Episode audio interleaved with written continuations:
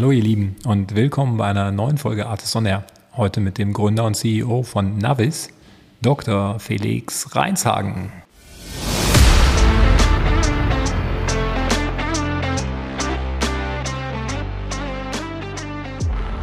Es natürlich Budgets gibt, in die wir reinverkaufen konnten, wo wir die Budgets sozusagen nicht von vorne schaffen mussten. Das ist eine meiner wichtigsten Lernerfahrungen. Ja. Hell lot easier, in bestehende Budgets zu verkaufen, als wirklich ganz, ganz neue Budgettöpfe sozusagen erstmal zu kreieren.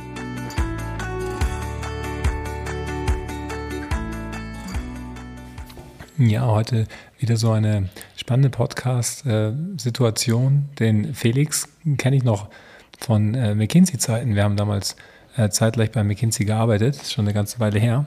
Und äh, ich hatte jetzt aktuell fairerweise überhaupt nicht auf dem Schirm, dass er inzwischen eine extrem gut laufende B2B SaaS-Firma ähm, betreibt, ja, seit zehn Jahren an Navis gebaut hat. Die Intro kam dann über Julian Mattes ähm, von Itrium. Shoutout ja, an, an Julian. Danke äh, für, die Intro, äh, für die Intro. Ist, glaube ich, eine super spannende Story. Und als ähm, ja, kleiner Teaser für euch, was macht Navis? Navis will äh, die Welt äh, innen in Gebäuden vermessen. Äh, das, was Google Maps draußen macht, äh, versucht Navis sozusagen auf die Innenräume zu legen, ähm, hat dafür Hardware entwickelt am Ende, weil rein mit Software es erstmal nicht funktioniert hat. Und ähm, ja, sind jetzt 360 Mitarbeiter in, äh, in München, haben über 100 Millionen Euro geraced along the way. Wir haben über 1000 von ihren Vermessungs- äh, Hardware-Units verkauft, die, so wie der Felix uns dann verrät, auch schon so um die 50.000 Euro kosten. Das sind 50 Millionen Umsatz in den letzten zehn Jahren. Ähm, und auch wenn wir nicht direkt über ERA geredet haben, er meinte, sie sind dieses Jahr zum ersten Mal, also 2023 das erste Mal, soweit dass sie mehr Software, Recurring Software Umsatz gemacht haben als Hardware Umsatz. Ich würde jetzt mal vermuten, dass man äh, im letzten Jahr mehr Hardware verkauft hat als im ersten. Also werden es mehr als 5 Millionen Hardware Sales gewesen sein, ähm, eher 10 und dann sind es ja auch bei äh, wahrscheinlich 10 Millionen plus äh, ARA. Das wäre jetzt mal meine Einschätzung. Also auf jeden Fall eine sehr solide Firma. Ähm, äh, und hört man dann raus, auch wirklich noch äh, witzigerweise am Anfang. Das ist halt, was Deep, Deep Tech halt ausmacht zehn Jahre lang dran gearbeitet und die ersten Jahre waren anscheinend wirklich einfach sehr viel harte Arbeit, um überhaupt in den Markt reinzukommen, sich da zu etablieren. Und jetzt langsam fängt es an, richtig Spaß zu machen, aber ist auch noch lange nicht zu Ende. Also wäre meine Zusammenfassung. Ähm, alle Details im Podcast mit Felix in den nächsten 45 Minuten und mit mir, Matthias Ernst. Ich wünsche euch ganz viel Spaß.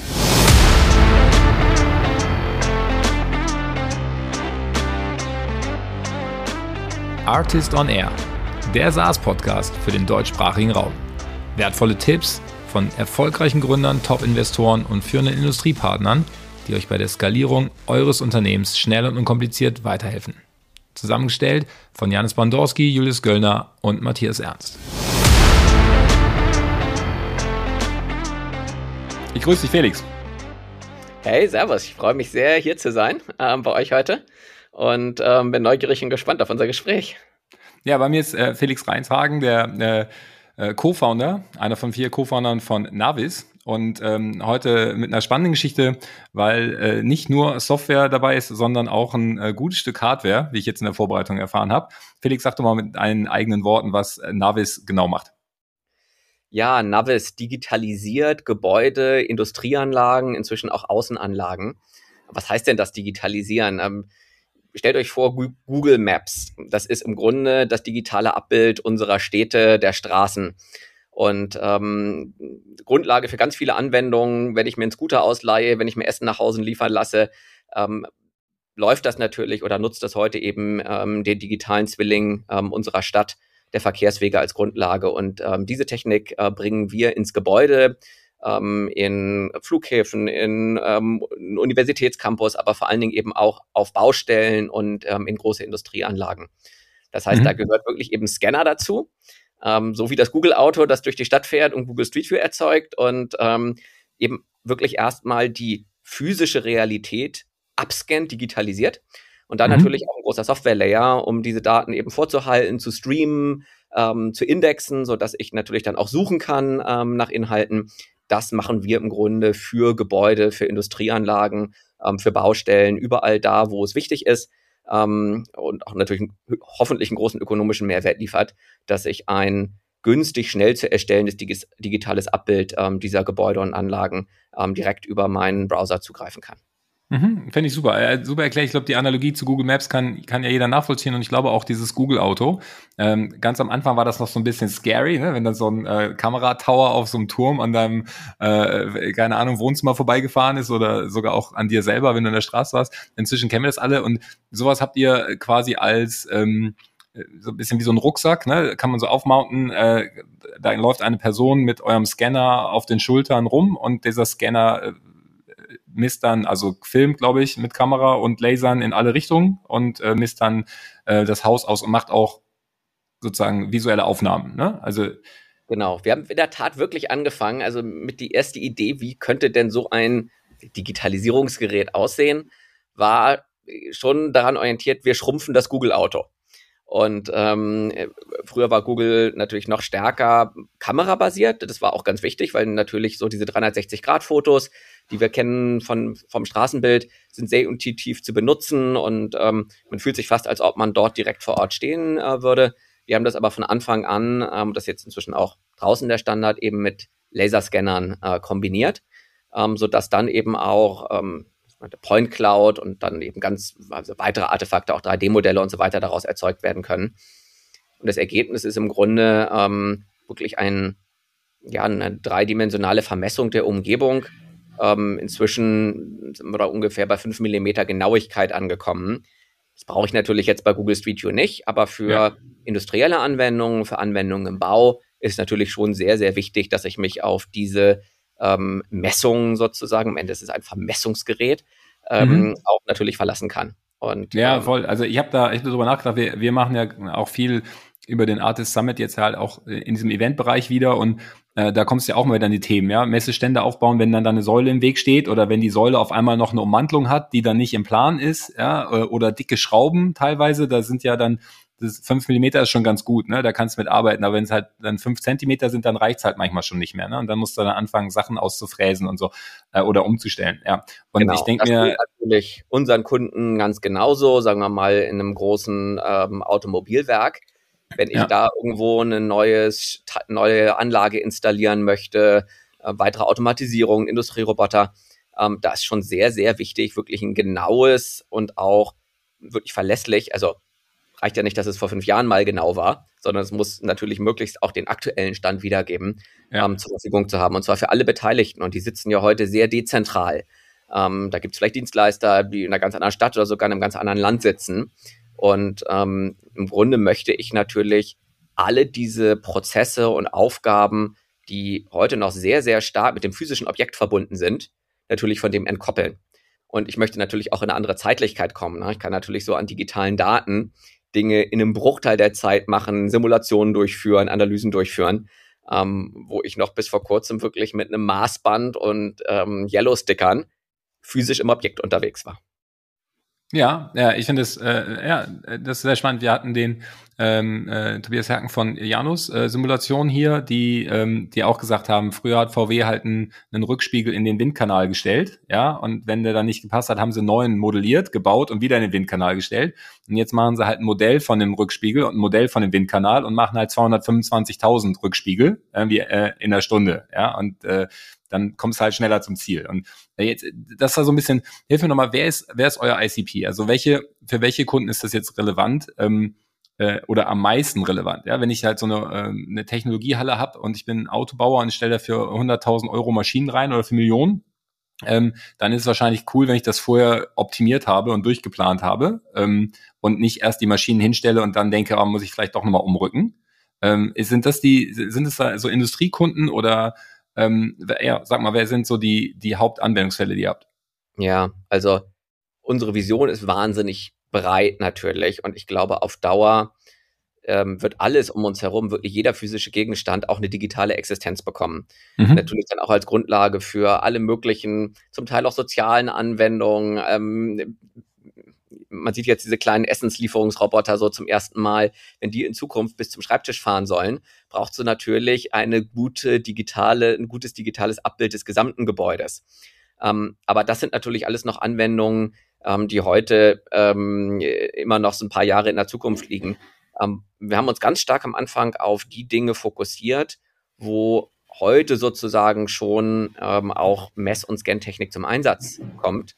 Mhm. Und wir vor allen Dingen eben durch Geschwindigkeit und Kosten und Einfachheit punkten konnten. Und ähm, deswegen haben wir eben sehr, sehr stark am Anfang uns auf die Bereiche Bauen und ähm, industrielle Fertigung fokussiert. Ähm, weil das eben genau die Bereiche sind, wo eben Scantechnik, Vermessungstechnik ähm, auch heute schon ähm, großflächig zum Einsatz kommt. Und wo es natürlich Budgets gibt, in die wir reinverkaufen konnten, wo wir die Budgets sozusagen nicht von vorne schaffen mussten. Das ist eine meiner wichtigsten Lernerfahrungen. Äh, ja. Hell lot easier, in bestehende Budgets zu verkaufen, als wirklich ganz, ganz neue Budgettöpfe sozusagen erstmal zu kreieren. Ja, also ihr habt verdrängt. Ihr habt halt äh, bestehende Systeme, stationäre Laserscanner verdrängt, weil ihr dynamischer seid, schneller, kostengünstiger, insbesondere dann Nein. weniger ähm, wenn ich es richtig verstanden habe, weniger Personalzeit braucht, also von den Leuten, die dann scannen, aber halt auch weniger Downtime auf der jeweiligen Location, weil wenn ihr schneller messt, dann, ähm, dann ist man auch schneller vor Ort durch. Ja, und wenn man in der Location gerade was macht, dann ist das wahrscheinlich extrem relevant, ja. Exakt, genau. Und wenn man, was ist denn eben so eine Anwendung? Ähm, wir haben eben schon ein bisschen darüber gesprochen, in einer großen Industriehalle ähm, da finden ja ständig ähm, Umbauarbeiten, Verbesserungsarbeiten äh, statt. Ist ja nicht so, dass so eine Autofabrik einmal ähm, gebaut wird und dann läuft die 30 Jahre, bis ähm, irgendwann durch eine neue ersetzt wird, sondern da findet ein kontinuierlicher Verbesserungsprozess statt. Da wird mit jeder Baureihe ähm, und zum Teil eben auch ähm, äh, innerhalb ähm, des Lebenszyklus von, ähm, von einem einzigen Facelift ständig nachgerüstet, optimiert, verbessert. Und es ist auch ganz normal, dass es da ständige ähm, Improvement Targets gibt. Also jedes Jahr möchte man zwei, drei, vier, fünf Prozent ähm, Efficiency ähm, erreichen. Und das bedeutet natürlich, dass es wirklich fast ein lebender Organismus ist. Mhm. Und in diese unglaublich komplexen Industriehallen, das können ja hunderttausende, sogar Millionen Quadratmeter Fertigungsfläche sein, sind die Autostadt Wolfsburg oder irgendwie Sindelfingen oder so eine komplexe Fabrik wie ähm, äh, das Werk von, von BMW hier in München, also in einer Stadt direkt drin, über mehrere Stockwerke und so weiter denke, in so eine Umgebung jetzt komplexe neue Installationen reinzuplanen, ist natürlich ein komplexes Unterfangen und zwar schon von der Konzeption. Also wo könnte ich denn überhaupt noch, wo wäre denn noch Platz und welche Veränderungen müsste ich denn überhaupt ähm, bedenken?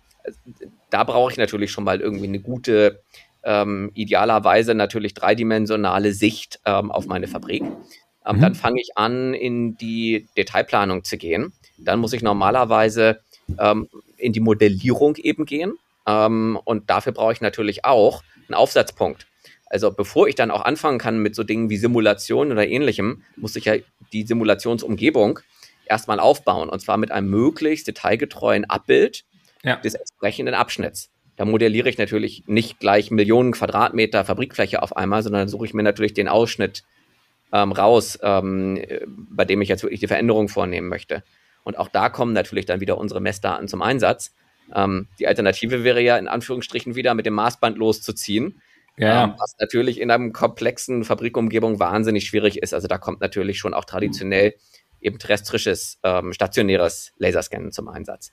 Mhm. Jetzt kann ich das natürlich viel einfacher, schneller und auch in einer ganz anderen Skalierung machen. Also das ist ja eben schon so schön gesagt. Wir haben eben angefangen, klassische Messtechnik, Scantechnik ähm, zu verdrängen, weil wir schneller, günstiger, einfacher waren.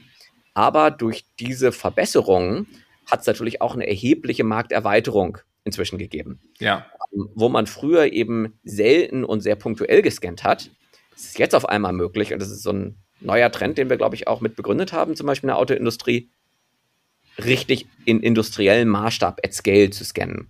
Wir haben äh, Kunden inzwischen, BMW zum Beispiel, gibt es auch ein paar tolle Videos auf YouTube, ähm, die scannen alles inzwischen. Also jede Fabrik weltweit und auch ähm, in der Regelmäßigkeit. Ähm, das ist ein großes Thema. Wie kann ich sogar noch regelmäßiger scannen, mhm. ähm, sodass ich eben wegkomme von diesem projektbasierten Denken. Ich habe hier eine Installation, die ich machen möchte.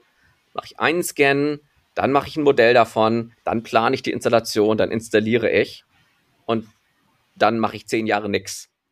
Ja, also fair ist ja ne, in der Analogie zu Google Maps, die müssen auch immer wieder rumfahren, ja, weil äh, wir haben jetzt hier ein Haus gebaut, ja, und dann willst du auch irgendwann sehen, dass dieses alte Haus, was wir abgerissen haben, verschwindet und irgendwann auch mal dein eigenes Haus. Das hat natürlich ein, irgendwie eine gewisse Latenz, aber ähm, bei Google Maps jetzt vielleicht ein, zwei Jahre irgendwie äh, und BMW entscheidet dann halt selber, aber wahrscheinlich nicht zehn, das ist halt nicht sinnvoll, weil in der Zeit verändert sich zu viel. Ja.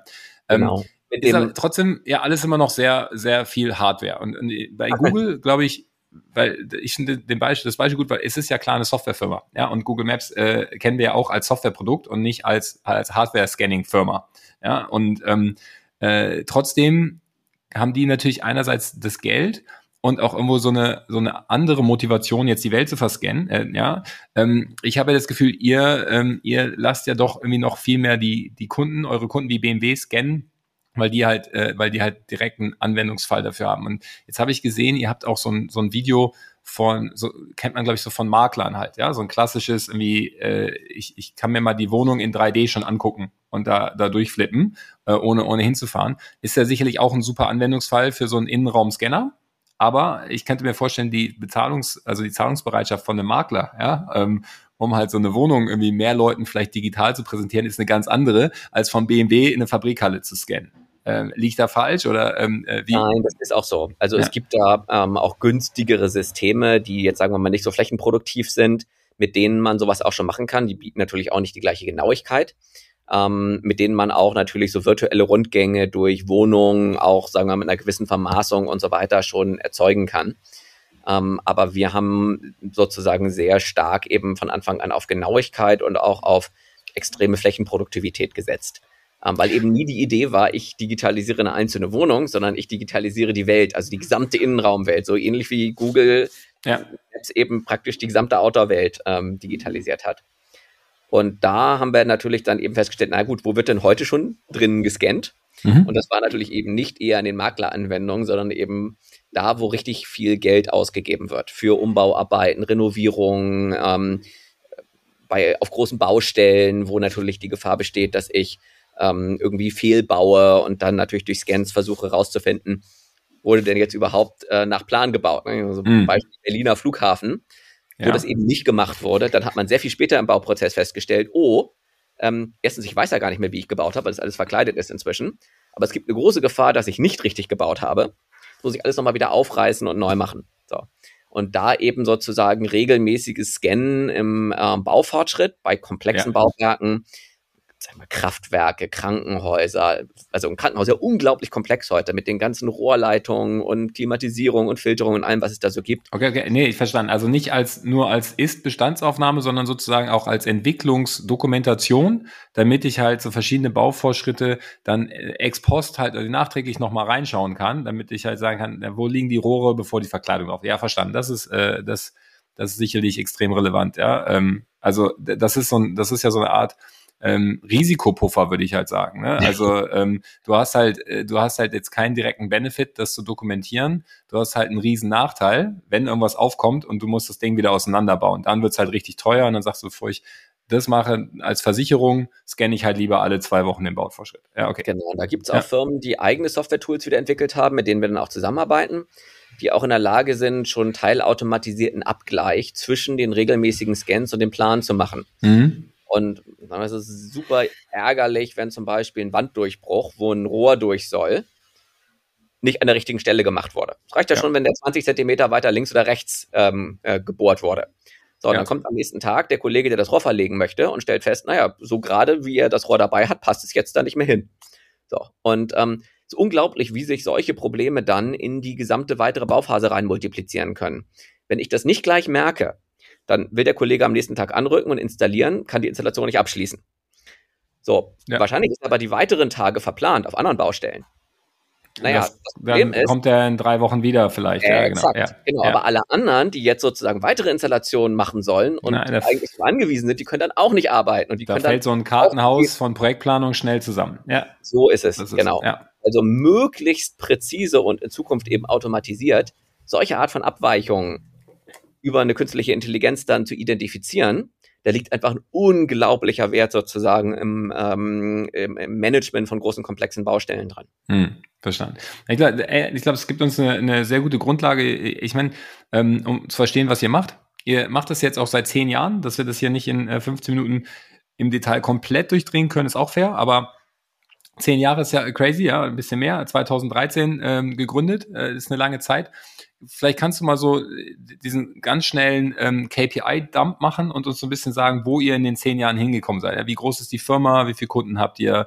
Ähm, was für einen Umsatz macht ihr? Wo kommt der her? Also Hardware versus Software. Einfach, dass wir äh, die, die Zuhörer hier ein bisschen einordnen können. Ähm, wie groß ist, ist Navis eigentlich? Ja, ähm, war natürlich eine lange Reise, muss man sagen. Und wirklich, wir sind so eine richtig klassische Universitätsausgründung bevor wir überhaupt ausgegründet sind, hat da schon ein Research-Team ähm, mehrere Jahre dran gearbeitet, ähm, die erste Patente veröffentlicht, Prototypen gebaut und so weiter. Dann haben wir trotzdem eben nochmal eine ganze Reihe. Die ersten paar Jahre waren wir im Grunde ein R&D-Shop, ähm, bis wir dann langsam mal so erste Versionen der Hardware haben. Wir haben das auch unterschätzt. Wir dachten, wir könnten gleich eine Softwarefirma bauen. Mhm. Und wenn man sozusagen diese Google-Analogie im Kopf hat, dann denkt man auch erstmal gar nicht an Hardware, dann denkt man, das ist eine Softwarelösung. Ja. Aber die Daten müssen natürlich irgendwo herkommen. Und das war im Grunde das, was uns relativ schnell aufgefallen ist. Ähm, diese Daten lassen sich draußen extrem kostengünstig pro Quadratmeter oder pro Quadratkilometer über Satelliten beschaffen. Mhm. Im Gebäude muss ich in den Häuserkampf quasi gehen, also wirklich ähm, Raum für Raum. Und das ist unglaublich arbeitsintensiv. Da muss wirklich eine Person mit einem Scanner sozusagen rumlaufen und den in jedem Raum aufstellen.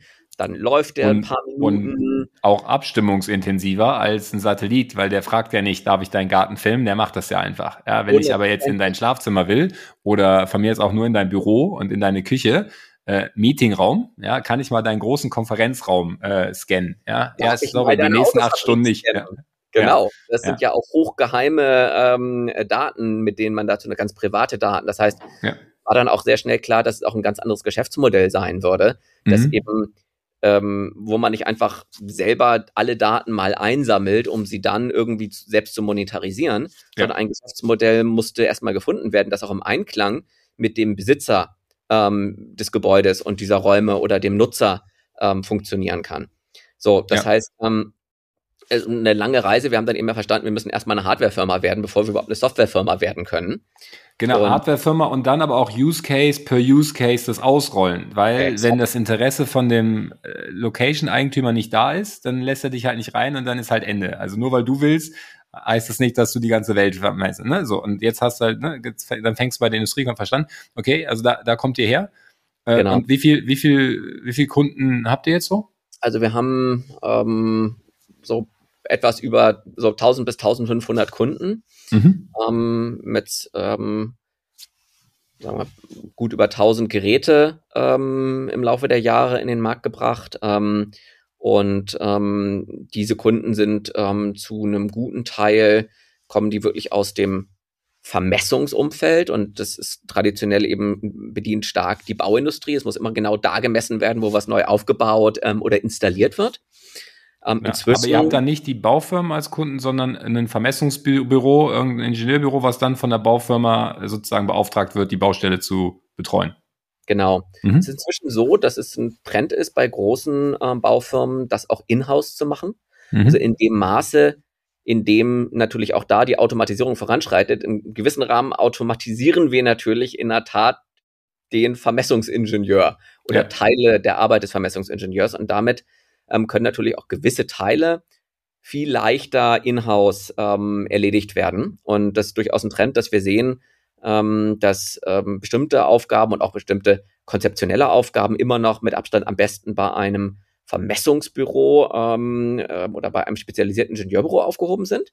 Aber mehr und mehr können eben diese, ähm, kann diese Digitalisierung, diese Scans, können die eben auch von Abteilungen ähm, innerhalb von größeren Baufirmen oder von Industrieunternehmen ähm, selbst erledigt werden.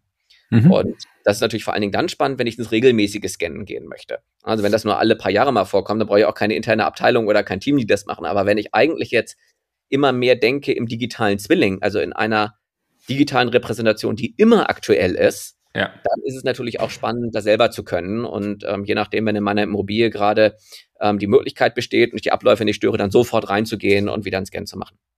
Genau, so, also das ist so Größenordnung ähm, Kunden. Wir sind sehr international, wir haben Kunden in über 50 Ländern.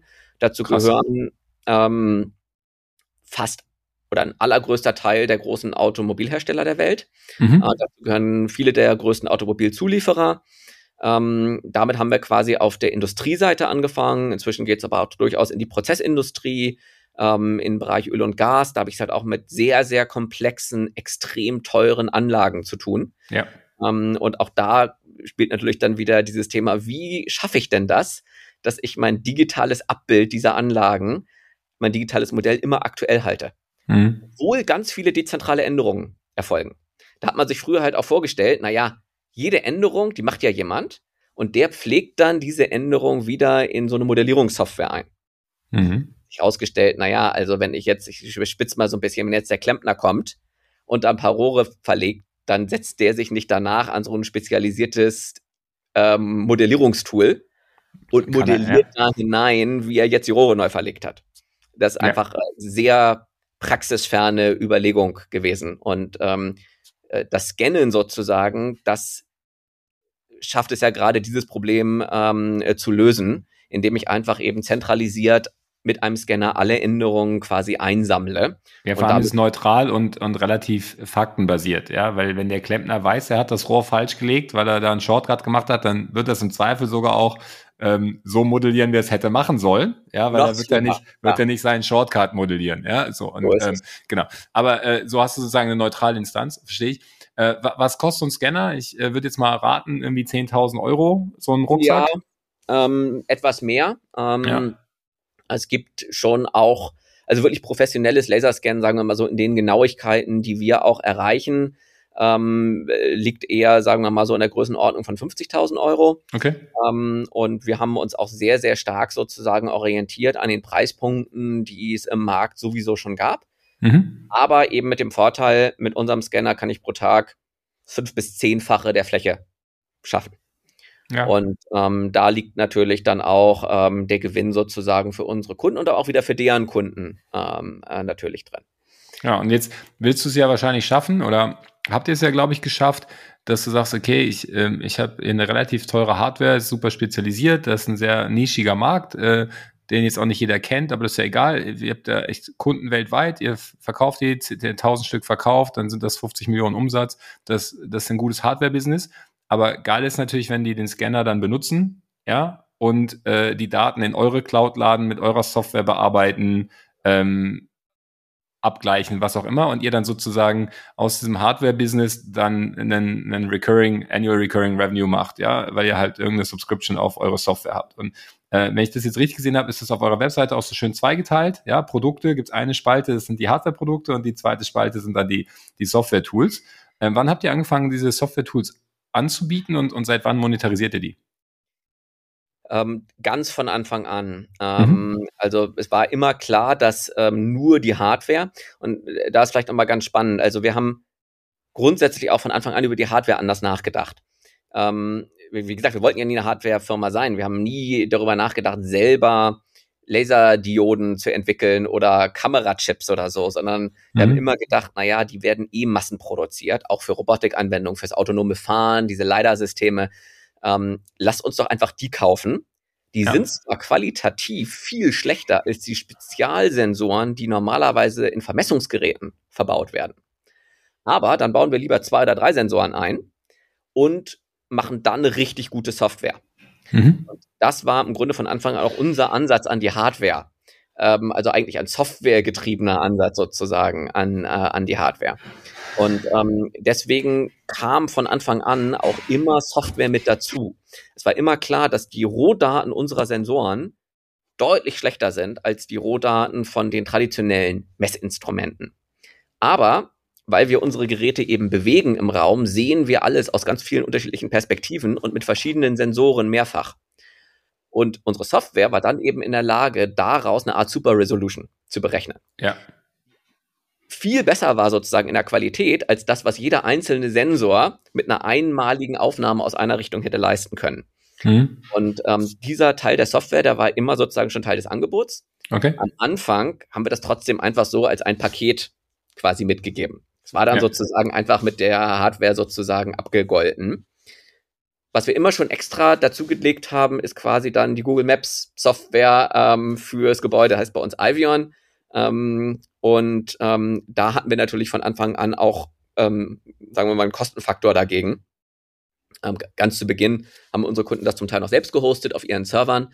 Ähm, aber das war natürlich irgendwie ganz schlecht skalierbar und hat auch zu riesen Wartungsaufwänden geführt. Da mussten wir natürlich irgendwie ständig dann irgendwie die Netzwerkprobleme von unseren Kunden irgendwie lösen. Und ähm, haben wir relativ schnell angefangen, das eben als Cloud-Lösung ähm, auch anzubieten. Ja, und ähm, das haben wir immer dann auch schon mit dem Datenvolumen, also wie viele Quadratmeter Fläche da sozusagen drin gehostet sind, ähm, bepreist. So. Und im Laufe der Jahre ähm, haben wir das dann in, äh, in drei Lösungen aufgeteilt. Ähm, sozusagen die Software, die direkt auf dem Gerät läuft. Ähm, die kriegt auch natürlich regelmäßige Updates over the air. Die treiben natürlich die Usability, ähm, auch die Features des Geräts selber. Ähm, da sehe ich schon, während ich scanne natürlich, wie gut ich gescannt habe, krieg Hinweise, ähm, wo vielleicht noch nicht alles richtig aufgenommen wurde, kann mir schon erste Qualität ähm, angucken ähm, der aufgenommenen Daten. Und da versuchen wir halt durchaus so ein Tesla-Modell zu fahren, also dass die Geräte über die Zeit immer besser werden. Mhm. Klassisches Vermessungsinstrument, das kaufe ich einmal und dann wird es nur noch schlechter. Ja. Ähm, und unsere Geräte werden besser über die Zeit. So, sozusagen das erste Modul, da gibt es eben eine, äh, eine kleine Software-Subscription, dass ähm, ich dann eben ähm, die Software auf, Software auf dem Gerät ständig ähm, äh, weitere Updates bekomme. Mhm. Und ähm, danach haben wir sozusagen dann ähm, eigentlich den Kernteil für die meisten unserer Kunden, nämlich aus diesen Rohdaten ganz, ganz hochqualitative Daten rauszurechnen. Und das ist im Grunde eigentlich im Kern eine KI-Anwendung. Ähm, die mhm. läuft inzwischen in der Cloud, da werden die Daten hochgeladen und aus den Rohdaten wird dann eben ein extrem hochqualitatives 3D-Modell ähm, des Objekts gerechnet. Und ähm, da gibt es inzwischen dann natürlich noch weitere Funktionen, also dass ich zum Beispiel Personen automatisch unkenntlich mache. Ja, Ganz wichtig, ausstelle, ja. wie das eben auch ähm, Google Studio macht. Ähm, äh, klar, ähm, License Plates äh, zum Beispiel. Und ähm, da geht es natürlich dann auch viel stärker jetzt in weitere Anwendungen, wie die automatische Segmentierung von Daten, bestimmte Objekte automatisch sozusagen zu erkennen und ähm, hast bestimmt schon mal gesehen, wenn man diese Bilder sieht vom autonomen Fahren, die machen das auch, dass man natürlich ja. dann versucht, die einzelnen Objekte, Autos, Fahrradfahrer, Fußgänger, Bäume, Straßenbegrenzungen und so weiter zu erkennen mhm. ähm, und auch direkt sozusagen als Objekte zu segmentieren. Ja. Und das ist natürlich für unsere Kunden auch super spannend. Und die Richtung geht im Augenblick sozusagen die Entwicklung von diesem Produktteil weiter. Ich lag grad, weil meine, ich habe hier so ein Sicherheitssystem und meine Kamera, die, die versucht ja auch zu erkennen, ist eine Person, ist es ein Tier oder ähm, ist es genau. einfach nur der Baum, der sich bewegt. Aber ich, ich stelle mir gerade vor, da läuft jemand bei euch durchs Büro und äh, er erkennt dann irgendwann zu viele Tiere in, in der Küche. ja. drei, drei Ratten in der Küche entdeckt. Ja, okay. Ja, ähm, da kann ich natürlich alles Mögliche, ähm, also wenn man das weiterspinnt, ja. Da werden natürlich, da schlummern unglaubliche Potenziale, weil natürlich die meisten Gebäude nicht gut gepflegt sind, weil es dann natürlich viele Dinge gibt, Flächen, die nicht ähm, optimal genutzt sind, Renovierungsbedarfe. Ähm, das könnte man natürlich heute alles auch mit regelmäßigen Begehungen mit Experten identifizieren aber es ist natürlich unglaublich teuer, diese Leute in die Fläche zu schicken. Ja. Yeah. So, das ist sozusagen der zweite große Block und ähm, das ist wie eine Datenraffinerie in der Cloud. Also ein bisschen, wir denken so ein bisschen immer in dieser Analogie fast so ein bisschen wie im Öl- und Gasgeschäft. Also die, die Geräte, die erzeugen quasi die Rohdaten und die, klar, bezahlt der Kunde natürlich auch, da steckt natürlich irgendwie Hardware und auch Entwicklung drin. Ja. Ähm, dann fließen die Daten sozusagen in die große Datenraffinerie. Mhm. Und ähm, das äh, berechnen wir im Grunde ähm, so Compute Units, je nachdem, wie verarbeitungsaufwendig das ist. Und ähm, da liegen inzwischen auch unsere Hauptkosten. Also wir haben inzwischen mehr Kosten sozusagen für diese extrem rechenaufwendigen Cloud-Dienstleistungen, als wir für die Hardware und die Sensorik eigentlich ausgeben im Einkauf. Ja, spannend. Und ja, da geht die Welt, dann gehen die Daten eben ins Hosting weiter, ähm, wo ich dann ähm, über den Browser dann eben durch die Gebäude und Anlagen durchlaufen kann, kollaborativ arbeiten, Dinge vermessen, suchen und so weiter. Mhm.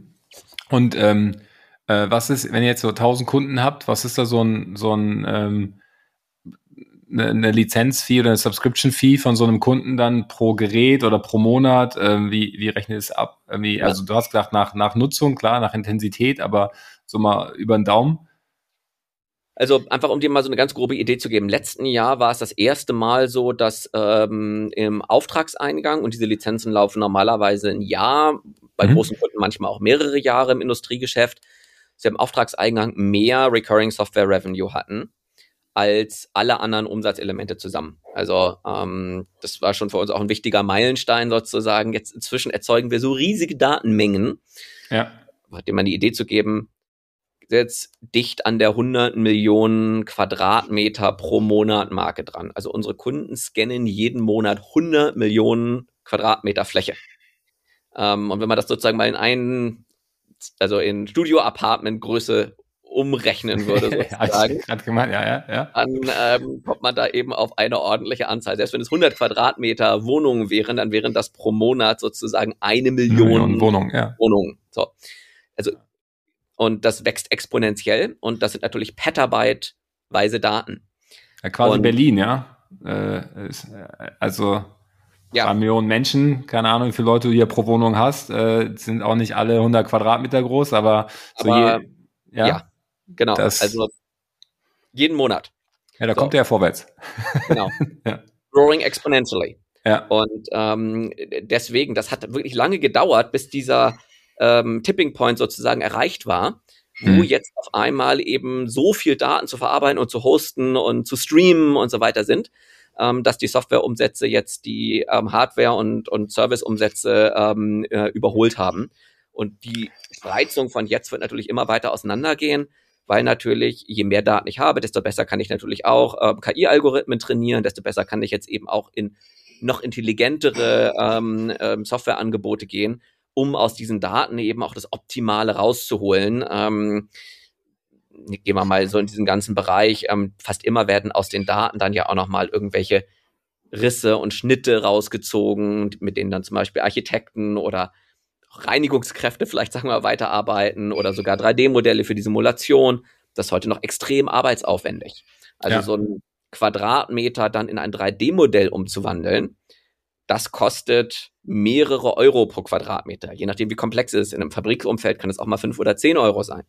Hm. Das ist aber echt extrem, ich sag mal, stumpfe Klickarbeit.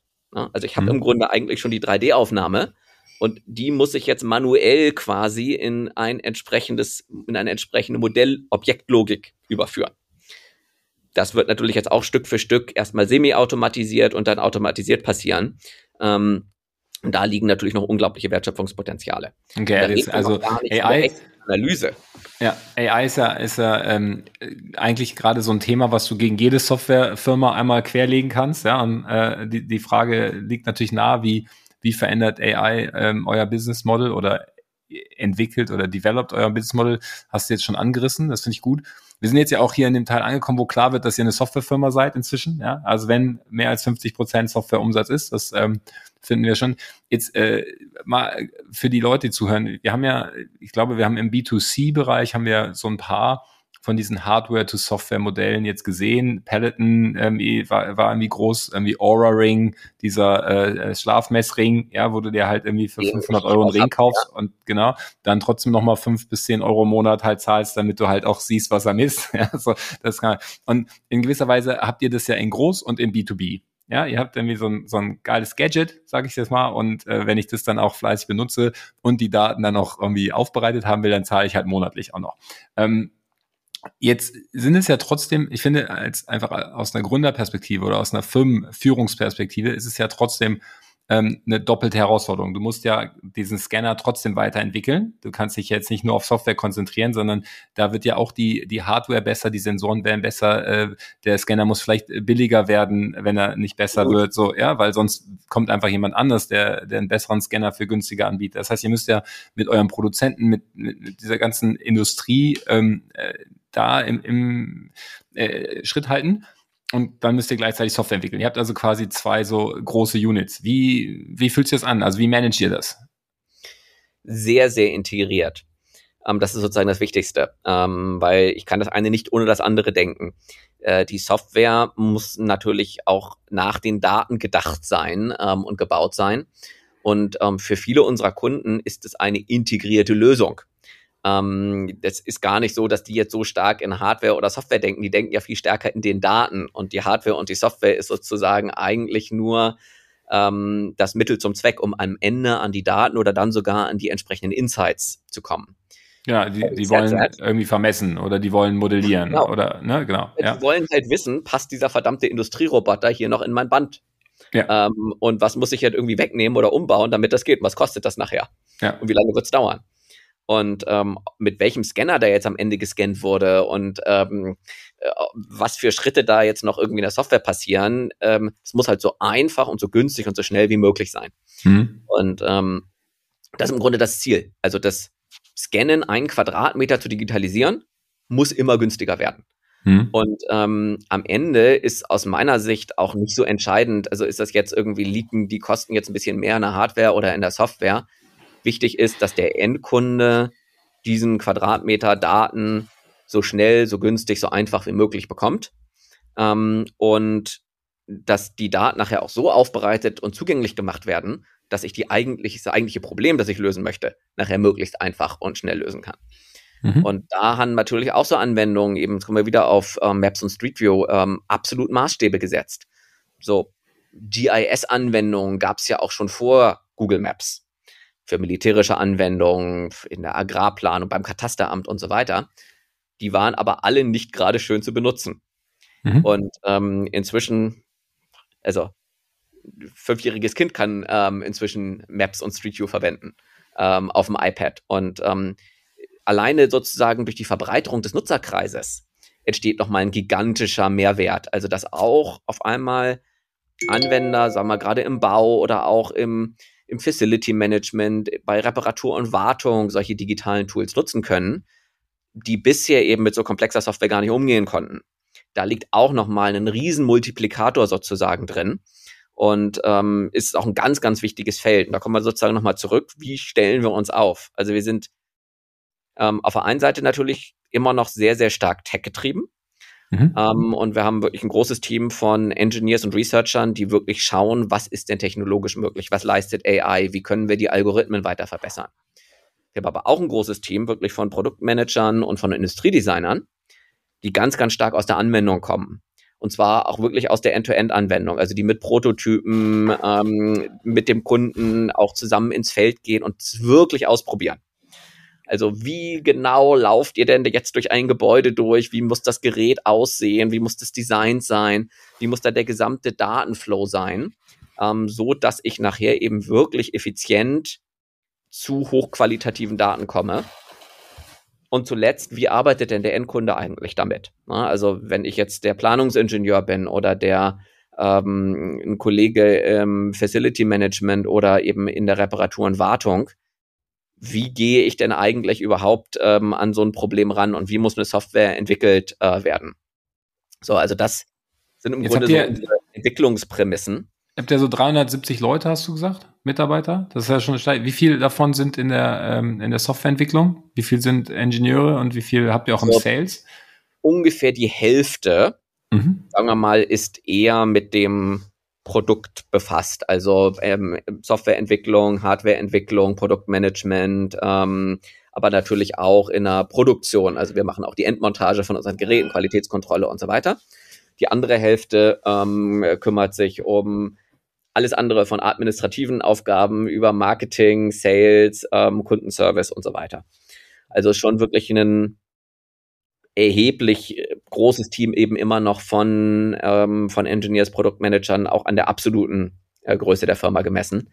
Und das ist auch wahnsinnig wichtig. Also wir glauben auch fest daran, dass das ein Markt ist, in dem wir noch viele Jahre weiter extrem stark in die Produktentwicklung und in die unter, ähm, darunter liegende Technologie investieren müssen. Okay.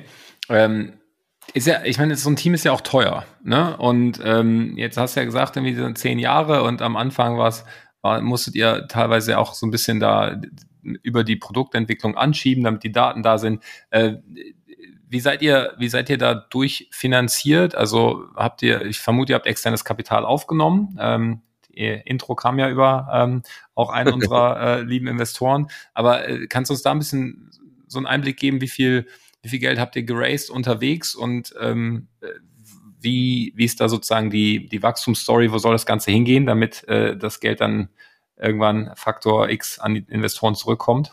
Ja, also ähm, das habe ich auch unterschätzt, ähm, wie viel Zeit und auch Geld es erfordern würde, so eine so ein Deep Tech Thema sozusagen nicht nur auf den Markt zu bringen, sondern auch durch die ersten Produktiterationen, weil die ersten Produktiterationen waren technical marvels, but just not very good products, ähm, ja.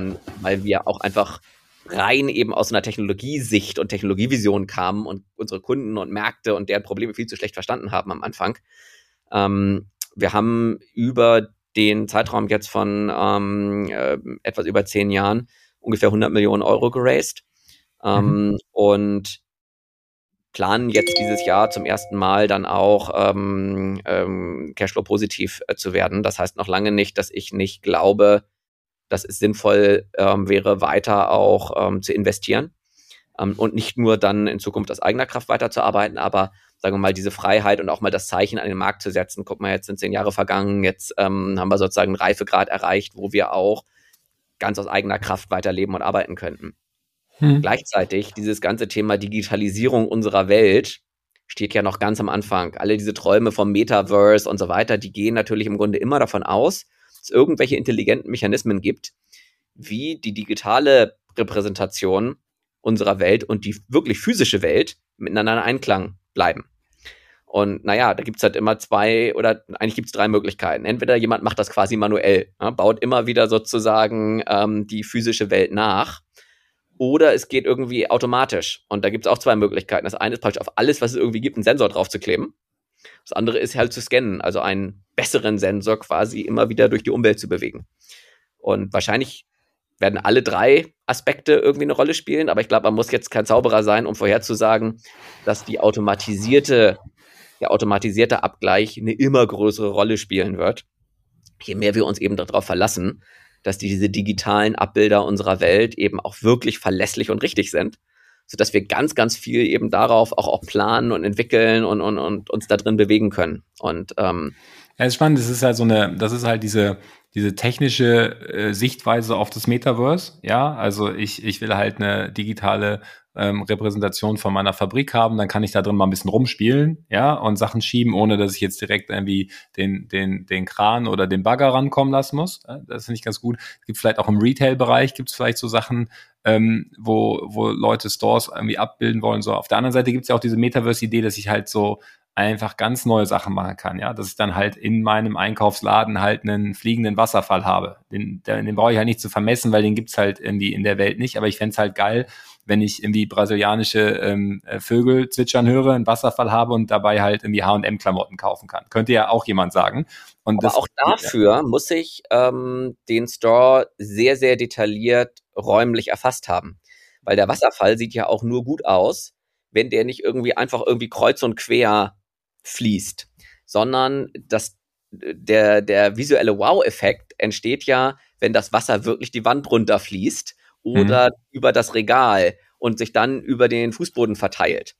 Und äh, das Spatial Computing ist jetzt so der neue Begriff dafür. Mhm. Dazu muss, egal ähm, in was für einer Umgebung, ich eben ein sehr, sehr gutes Verständnis des Layouts und der geometrischen und gegebenenfalls eben auch der sonstigen Struktur dieses Raums haben. Und wenn sich das verändert, also wenn das Regal verschiebt, dann muss sich auch der Wasserfall verschieben, sonst passt es halt mhm. wieder nicht mehr.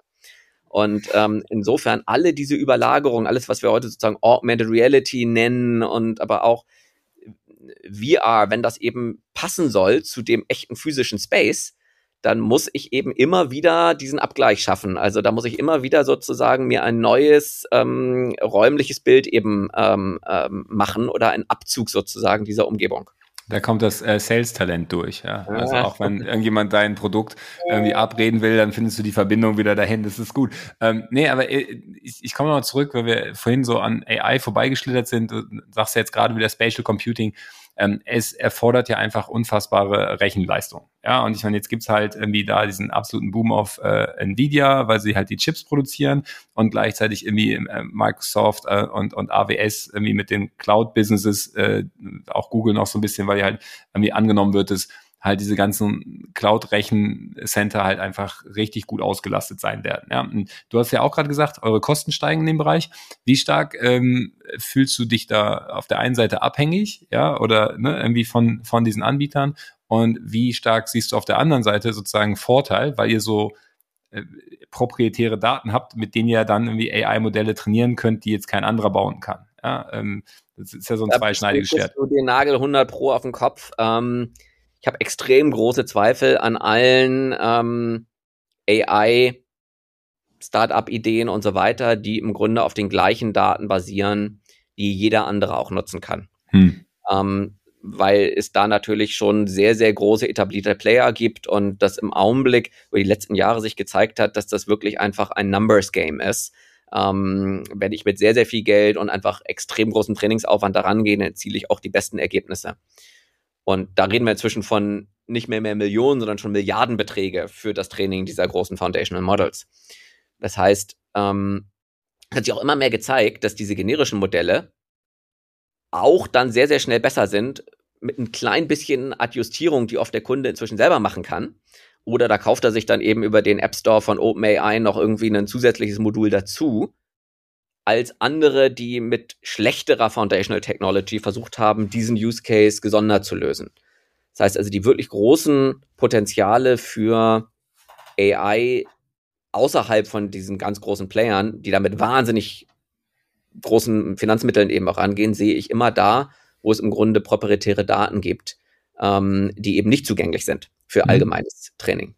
Und ähm, das ist natürlich bei uns ganz besonders interessant, ähm, weil genau das gilt eben für unsere Daten. Petabyteweise Daten von wahnsinnig wertvollen, teuren Umgebungen. Ähm, ist ja genau die Umgebungen, die wir, auf die wir uns fokussieren, wo eben sehr, sehr, wo es um sehr, sehr viel Geld geht. Ähm, also wo entweder wahnsinnig teure Maschinen und Anlagen stehen oder äh, wo für extrem viel Geld gebaut wird und ähm, teuer gebaut wird, ähm, komplex gebaut wird. Und ähm, wir haben vorhin drüber gesprochen, 100 Millionen Quadratmeter solcher Flächen ähm, jeden Monat. Und diese Daten gibt es sonst nirgendwo. In dem Umfang, ähm, in dem Detailgrad, ähm, in der Homogenität. Und die sind natürlich schon wahnsinnig spannend, um äh, die für ganz gezielt eben äh, Machine Learning und aber auch generative KI einzusetzen. Wir haben vorhin darüber gesprochen, das ist genau so ein Beispiel. Wie generiere ich aus so einem Input bestimmte Modelldaten, Simulationsdaten systematisch? Ähm, ist heute eben eine manuelle Arbeit, ähm, wo jemand solche Messdaten eben nimmt und dann Stück für Stück eben so ein Objektmodell aufbaut.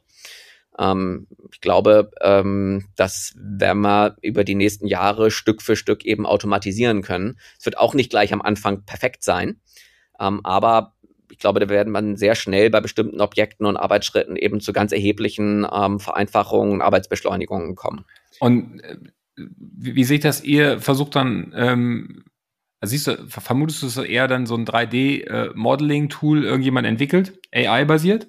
ihr das dann sozusagen einkauft, mit euren Daten matcht und dann euren Kunden sozusagen das Feature weiterverkauft, dass äh, der, der Kunde oder die Kundin jetzt halt einfach äh, nach dem Scan äh, ne, den, den Quadratmeter 3D modelliert darstellen kann. Ähm, also oder entwickelt ihr da viel in-house auch?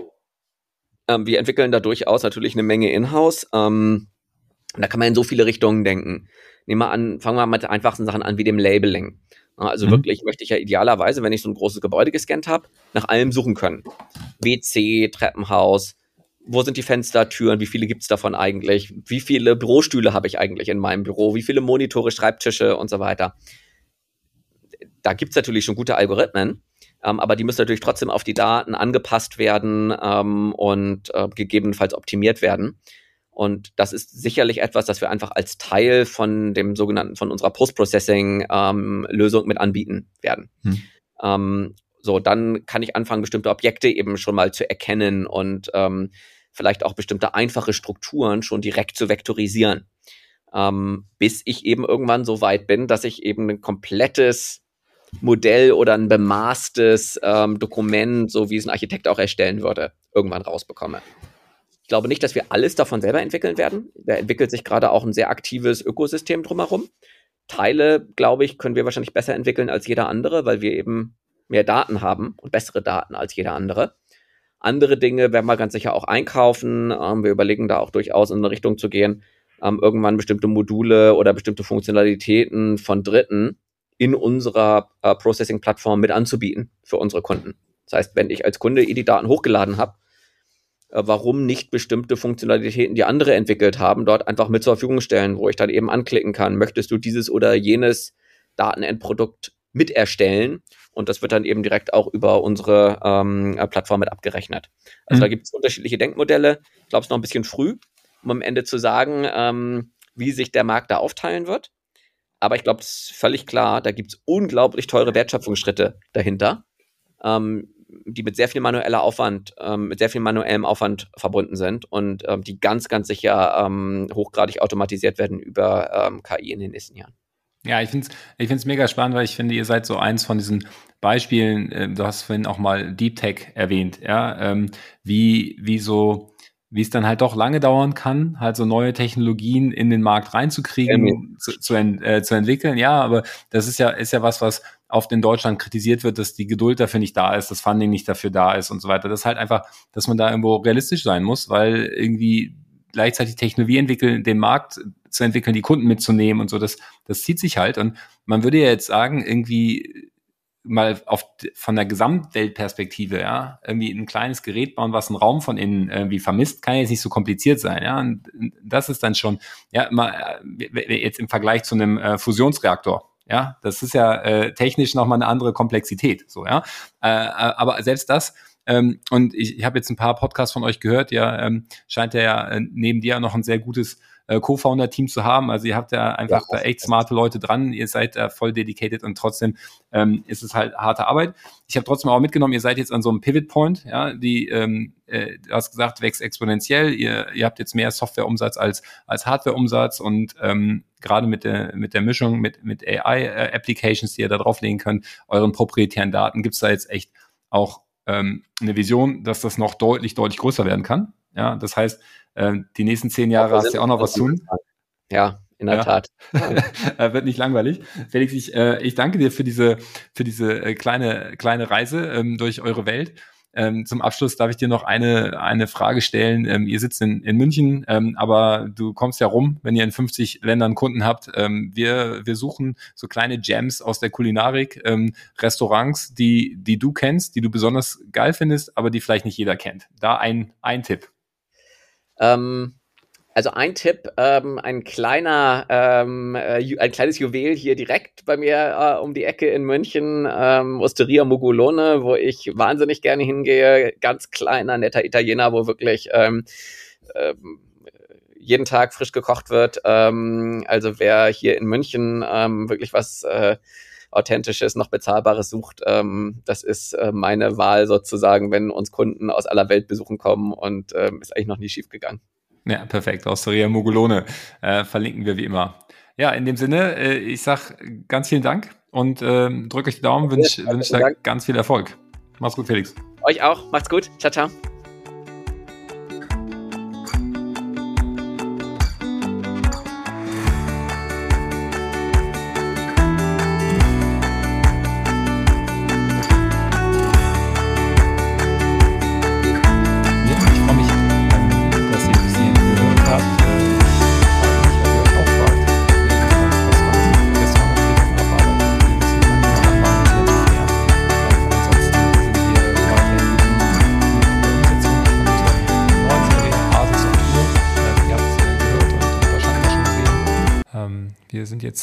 Fast jeden Monat in einer anderen Stadt, in Dach.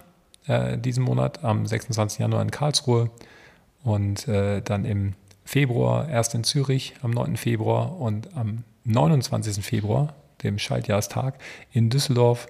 Ähm, ja, dann geht es weiter mit Wien und äh, Hamburg, Bielefeld, Berlin, München. Viel dabei. Ähm, die aktuellsten Termine und die lokalen Events jeweils auf der artist.net. Webseite, schaut euch da um, wie, kommt vorbei und dann äh, wird es schon gut. In dem Sinne, ich wünsche euch eine hervorragende Woche und bis zum nächsten Mal. Der Matthias. Ciao.